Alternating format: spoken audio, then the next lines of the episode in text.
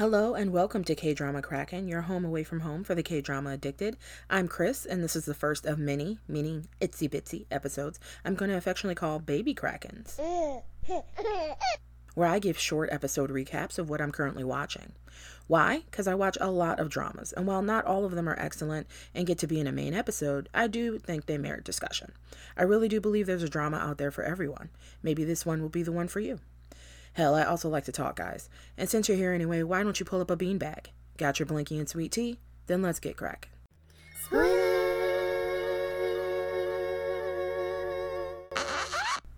Queen, Love and War is a saga fantasy drama that aired on TV Chosun from December of last year until February 9th. I'm unfamiliar with the network except for the fact that Chosun produced the Korean remake of the US show Leverage last year, and I was so impressed with the production quality of Queen and the draw of Kim Kwan in the Leverage casting that I'll definitely check Leverage out now. Anywho, the drama centers around the marriage of the young king, Yi Kung, played by Kim Min-kyu, and his new bride, Yoon Ki, played by Jin Si-yeon we see the new couple in a grand procession on the way to the royal palace, the king in the head litter, looking regal and love struck and sneaking constant glasses back to his veiled bride being carried separately. He's also being constantly berated by his eunuch, played by An Sia, to turn back around. And frankly, I'm already rolling my eyes. Look, dude just got married, or is on his way to complete the marriage ceremony, and this is how we're going to meet you, sidekick eunuch Wong, telling our main dude not to shoot hard eyes and those adorable cavernous dimples at his new wifey. Okay, not that it matters anyway, because 10 seconds later, bullets are flying. There are assassins on the rooftops. Almost immediately, most of the new queen's guards are dead. We see her littered down and a splatter of blood on her veil as she's shot and killed. And the baby king looks on in horror as the rest of the procession, including most of his eunuchs and guards, are killed. And Wong's leg is crushed under the weight of the king's own litter. Not that I think he could do much to guard the king anyway. Dazedly, Yi Kung leaves a tiny bit of cover he has and wanders to his new queen, but is stopped by an assassin who aims and fires a bullet directly at the king's head. We see it hit his temple in a pretty awesome looking FX, and the king is down, eyes open and hand reaching for his queen. Moving on, there's a pretty transition of the dying king's hand to a young lady standing on a lawn and signaling to a carrier pigeon. There's an urgent matter, the message says, and the woman ignores the call of a colleague to come see the court lady to sneakily sneak through the streets and meet up with a lackadaisical young man named Wall. Yunbo, we learn the lady's name is, is annoyed that since the king and queen died, security is super tight and she's put herself in peril to meet him. But he's quick to explain why. She sold information to a man named Mr. Wong, a gun merchant that Wool now suspects of selling his wares to the assassins who killed the king. Now they know that it doesn't matter that neither of them knew about the suspected plot. Walt and Yunbo are in the secret selling business and have built a very good reputation in the town. But ironically, the double nature of their trade makes them highly suspicious to everyone as well. Their connection to Juan could ruin their business. Side note, I'm loving the dynamic between these two. Wall is clearly more of a brotherly figure to Yunbo, and while there might be a potential second lead influence later on in the show, it's definitely a friendly, almost employer, the boss being Yunbo, and employee relationship. Give me more platonic friendships in these dramas, please. End side note. Yunbo and Wall decide that the best way to exonerate themselves is to find out who pulled off the assassinations. Wall explains that he thinks it's one of two aristocrat families the Kim family, who has ties to the Prime Minister, and the Joe family. The reason being that the niece and daughters of both of these houses were snubbed by the king when he selected a bride. But Yunbo counters that with the king dead, neither woman would have a second chance with him. Wall tells her, and us, thank you writers, that the chief state minister Kim is reckless and prideful. He would kill the king just because. And the left state minister Joe is cunning, and maybe the baby monarch wasn't as pliable as the men thought, so perhaps they decided to start over with a new administration after his death. At the palace, we see the bullet removed from the dead king's temple. It's intact and the wound is relatively small. Thanks for showing us that. I'm sure that will make some sense later. The king's mother and grandmother are in mourning, watching over his body as it's being prepared. The Dowager Queen wants to hold the bullet, Hella Darkgrams, consults with the court lady shaman about the spirits of the dead monarchs, and then has to talk to Minister Joe about replacing the king. Isn't this dude supposed to be cunning? Maybe talking about the next king before the night vigil of the current one is even completed is jumping the gun, no? An old dude is going to go get the intended replacement himself? The Dowager Queen, who I'm going to call Queen Grandma from now on, is bolstered by her ministers suggesting that she act as regent to quote unquote help out the new king, and doesn't think their apparently unilateral consensus on this issue is unusual at all, even though she points it out. She gives her blessing anyway. Elsewhere in the palace, all of our misgivings are confirmed by the other loudmouth ministers patting themselves on the back for finding a replacement king that they think will be dumb enough to control. The dead king was arrogant and innocent in their estimation, and the dead queen is obnoxious simply for being from the south and having a father none of the ministers liked. These jerks, members of the Kim family, we learn, even hated how obviously infatuated the king was with his new wife. But they do suspect and reject each other for the crime. At the moment, we're supposed to think the Kims are innocent. And yet another place within the palace, the suspected shooter is being interrogated. Queen Grandma shows up and gets downright medieval, threatening to cut him up as he heals over and over instead of giving him a quick death. Even the interrogator looks shook. The shooter can only say that he was a beggar from Sumpo Bridge, who was told a rumor that if any of them learned how to shoot, they wouldn't go hungry. Yun Bo and Wall are elsewhere, talking to Mr. Wong about who he sold five guns they suspect were used in the assassination. Wong tells them that the buyer was tall and huge, and if they managed to get a bullet from one of the guns used, he would be able to tell them if it's one of his guns. To Yunbo, that sounds like a great plan because as a trainee to the shaman, she's charged with watching over the king and queen's bodies at night. She thinks she can get a bullet to confirm the buyer. Wall thinks that's a bad idea. I think that's a bad idea. She ignores us both. We cut to the palace where we see the dead king's thumb move. Yay, Dimple King is alive. I guess due to the bullet being fairly large and the shooter having bad aim and being too close, it's entirely possible that the bullet was simply lodged in the skin of his temple and stopped by his skull rather than penetrating through to the brain. Dude got lucky. Yunbo arrives to where the slain king and the queen lay, and she begins examining the king's body right away. Wax from her candle drips onto the king's hand, and we see him flinch awake, grabbing Yunbo's arm. His startled face transitions into the past dimpled king, six months ago to be precise, the exact moment that his mother and grandmother told him that it was time for him to find a bride. His mother tells him that he's been king for three years and needs a queen, and his grandmother calls him an old bachelor. I don't even want to think about what she would call me.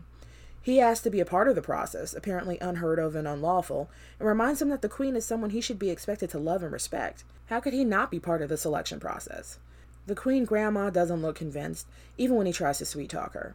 Maybe he should have just pulled off a Stallone I am the law and left it at that, but he's clearly a nice chap. We learn later that the real reason he wants to be part of the selection process is so that he can find her, the one from the Kong family, whose name he doesn't even actually know. The process starts, and my heart goes out to these ladies. They're under extreme pressure to bow perfectly, look amazing, and answer questions posed by the Queen and Queen Grandma, who also had to go through this process and have their own prejudices. I'm sure they also love their baby Snookums King and only want the best for him. The applicants arrive, all daughters of aristocrats, and it's clear that the king is looking for the family name of Kong, who is in attendance and newly arrived from Jeju. When she stands before them, he doesn't hesitate to remove the veil from between them, breaking protocol so that he can see the face of Yunbo? Interesting. After the interviews, the ladies return to their litters, and the woman we think is Yunbo is disappointed. She thinks the king is rude and knows that she wouldn't fit in at the palace. When she realizes that she left her trinket at the interview site, she returns and is immediately set upon by the king, who asks her if she remembers him from when they met as children. She doesn't. Then he asks her name, and she replies with Yun Ki. Aha! This isn't Yunbo, but clearly a relation. The plot thickens. After embarrassing her by asking if he can look at her while already staring at her and telling her she's pretty, the intrepid king goes to her house at night and uses a sweet little girl to draw Yunki outside so they can go on a fairly uncomfortable date.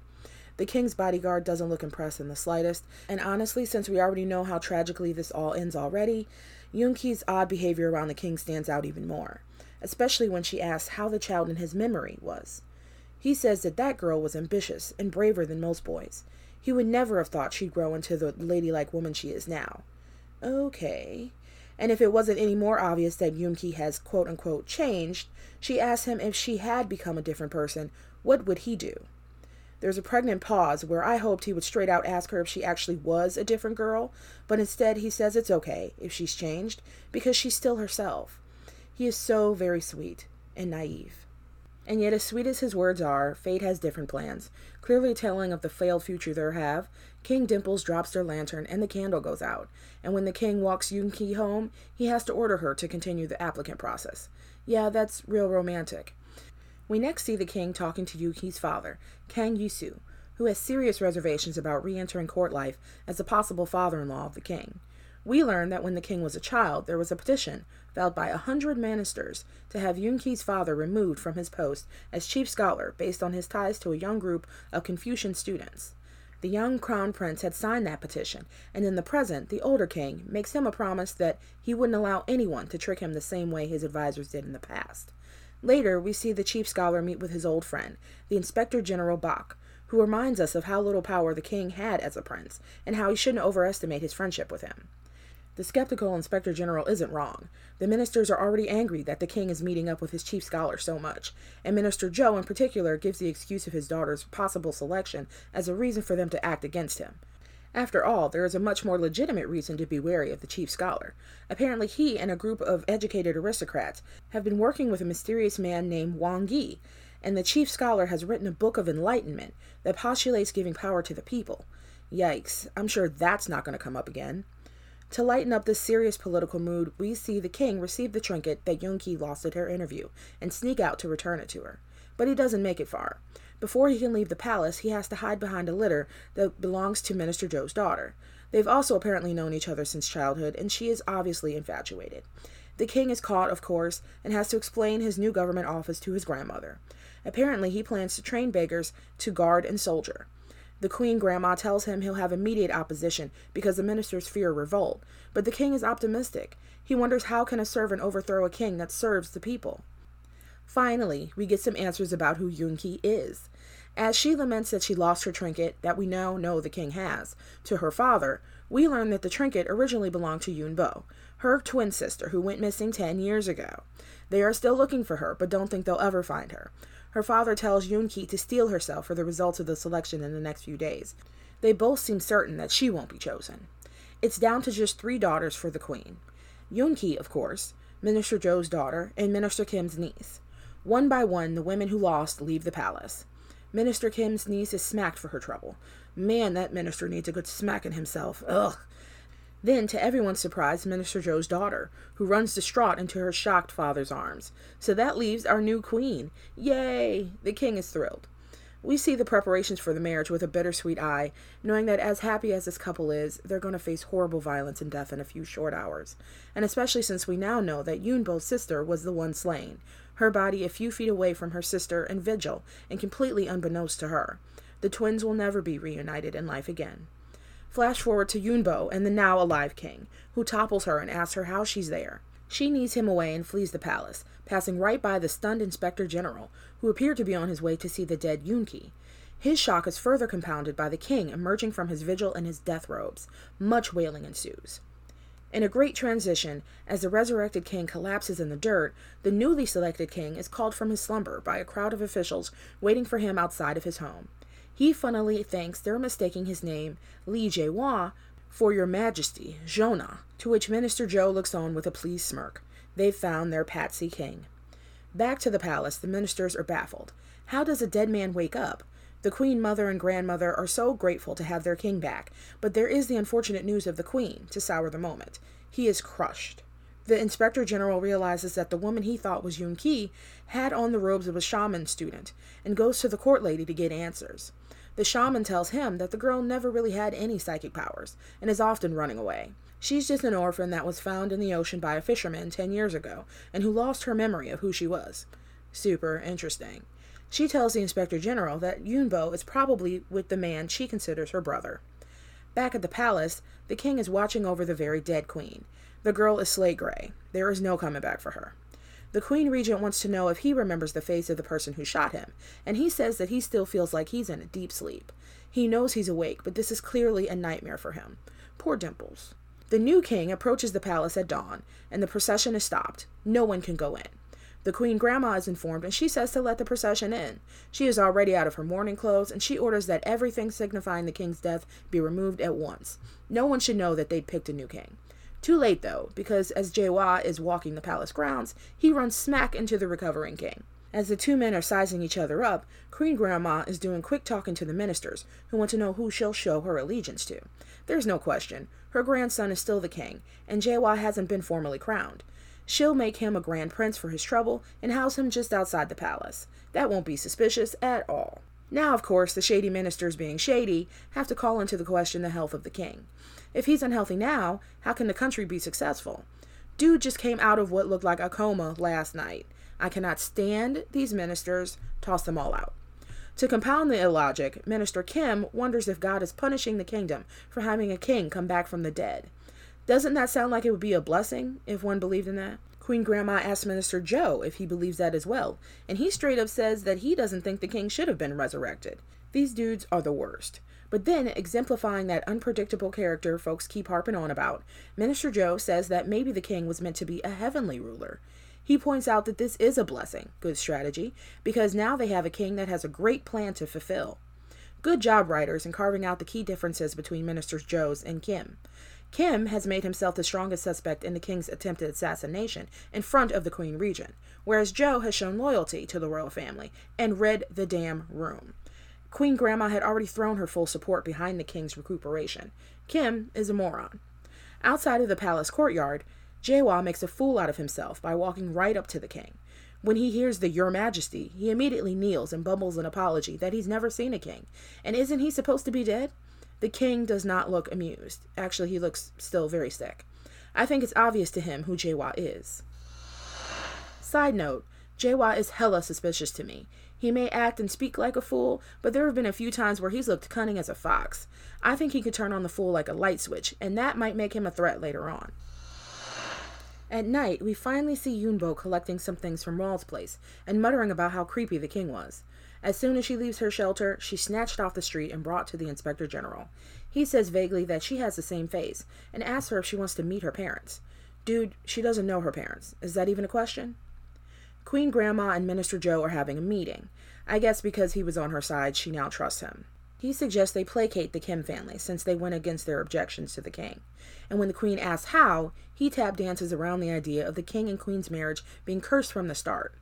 Queen Grandma catches on right away and asks if he really means that the dead queen's family, the Kongs, should be punished because the Kims think the king is cursed. Minister Joe says some BS about what the books say about yin and yang, and I am completely aghast. Grandma looks torn. Really, Grandma? Come on. Isn't it suspect at all that Minister Joe, whose daughter was rejected by the king and has never liked the Kang family, now wants to charge them with a made up crime when they lost their only heir? I'm just. wow. No one saw this coming. Minister Joe is absolutely evil. But sure enough, we see troops dispatched to Kang Yusu's house, where they charge him with providing false information on an application. Apparently, you're supposed to divulge that you're potentially cursed because you might die sometime in the future, y'all. Pro tip. And the announcer makes sure to add that the king is also charging the Kong family with treason. I can't figure out the reasoning for that charge. It's all bunk anyway. The poor mourning chief scholar wants to make sure it's the king's order, and I don't even know if old dude knows the king is still alive. Let's assume he does. And they drag him and his distraught wife right past his old friend, the inspector general, and his newly found daughter, Yunbo. One look at her father's face, and Yunbo's lost memories come flooding back. And then, as if our hearts aren't sad enough, Kang sees Yunbo and is transfixed on her face. He knows that's his lost daughter, but doesn't even have a moment to acknowledge her before he's pushed ahead to face his false accusers at the palace. Yunbo is held back from running to him and ruining the plot by Beck, who finally tells her that her twin is the dead queen, who is now charged with treason.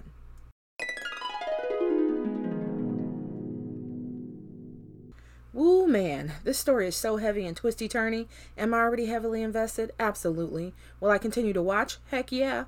My only negative note so far is that I've watched another drama led by Jin Si-yeon called High End Crush, and while I remember Jung Il-woo, how could anyone forget him, I don't remember her in that web series at all, even though she was the lead. You picking up what I'm putting down here? Yuson has a bad case of Park Shin-hye face, meaning in Kraken speak, yeah, I have my own language, that she's emotively limited. That's not a diss, believe it or not. Yunbo's character is still hella interesting, and I think the difference we saw between the twins' characters were definite enough. Si-yeon did a great job. I worry about her ability to be subtle, though, especially surrounded by heavyweight veteran actors like the Queen Regent and Minister Joe. Even Kim Min-kyu's performance so far has been really impressive, provided he's been in a coma for most of the first half of the episode. Judging from the previews for the next episode, the Queen Regent is going to be even more cutthroat and push the recovering king to choose yet another bride. And I feel like when Yunbo is told the truth according to the skeptical Inspector Beck, there's going to be a great revenge story to unfold. I adore an enemies to lovers angle. For sure, Queen Love and War doesn't look boring in the slightest. So that's the first baby Kraken. I would pick a drama for the first episode that has so much going on that this baby episode feels more like a moody teenager, but I had fun. I hope you did too. You can reach me on Instagram and Twitter as KDramaKraken and email me at kdramakraken at gmail.com, all one word. I would love to know what you think about this drama and any constructive criticism for the show. I am a special snowflake though, so please keep it civil. Until next time, thank you for listening and keep it cracking.